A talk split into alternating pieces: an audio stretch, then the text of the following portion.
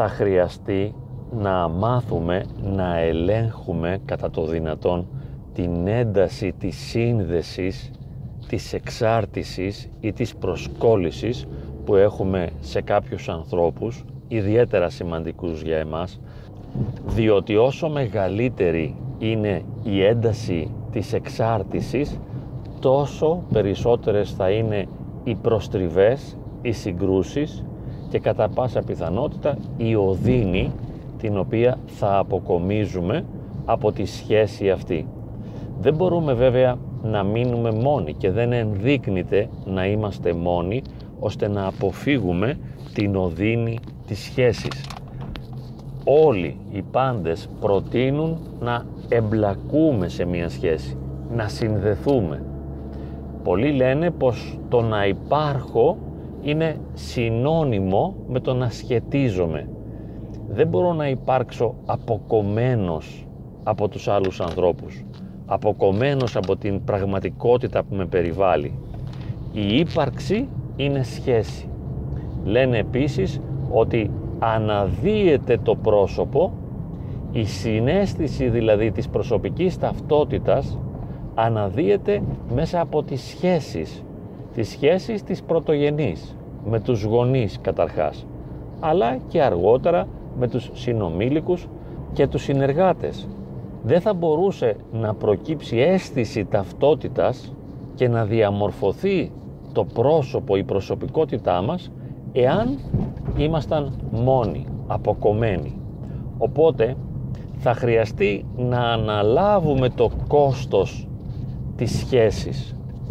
Αλλά για να μην βασανιστούμε πολύ, για να μην ταλαιπωρηθούμε αφάνταστα, θα χρειαστεί να προσέξουμε με ποιον σχετιζόμαστε και σε ποια ένταση λειτουργεί η σχέση αυτή. Διότι εάν είναι σχέση προσκόλλησης, σχέση συνεξάρτησης, σημαίνει ότι θα προκληθεί οδύνη.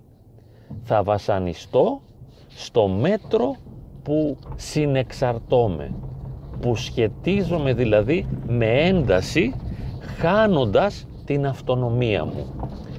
Σημαντικό πολύ λοιπόν είναι να διατηρήσω την αυτονομία. Να σχετίζομαι, να συνυπάρχω, ενώ ταυτόχρονα έχω επίγνωση ότι είμαι μόνος και καλλιεργώ την αυτονομία ώστε να μην συμπάσχω μέσα από τις αδυναμίες του άλλου οι οποίες θα προβάλλονται στη σχέση και θα με επηρεάζουν.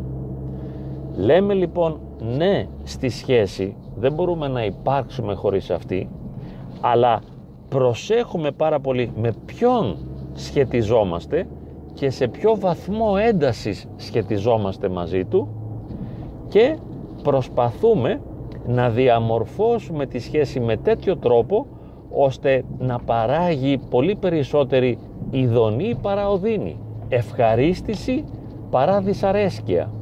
Αυτή είναι μια βασική θεμελιώδης μέρημνα.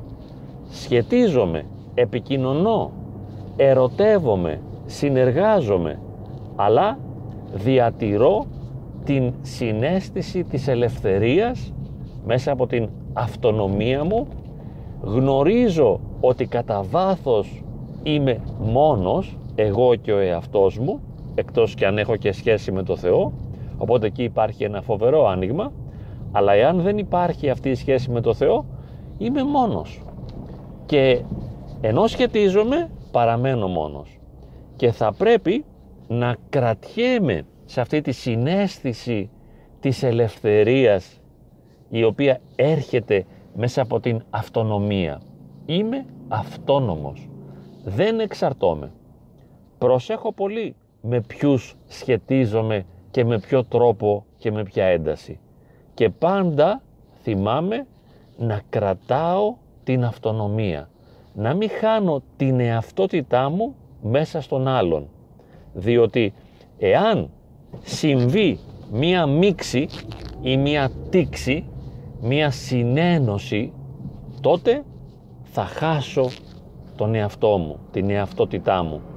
Και εάν ο άλλος είναι ένας άνθρωπος με προβλήματα και τις περισσότερες φορές είναι, αυτό σημαίνει ότι θα ταλαιπωρηθώ αφάνταστα. Προφυλάσω λοιπόν τον εαυτό μου. Και το λέμε και πάλι και κλείνουμε, προσέχω πολύ με ποιους σχετίζομαι, με ποιον τρόπο σχετίζομαι και ποια είναι η ένταση αυτής της σχέσης, ώστε να διατηρήσω την αυτονομία και την ελευθερία και να μην γίνω ένα υποχείριο του άλλου βυθίζοντας τον εαυτό μου στην οδύνη η οποία προέρχεται από την απώλεια της αυτονομίας.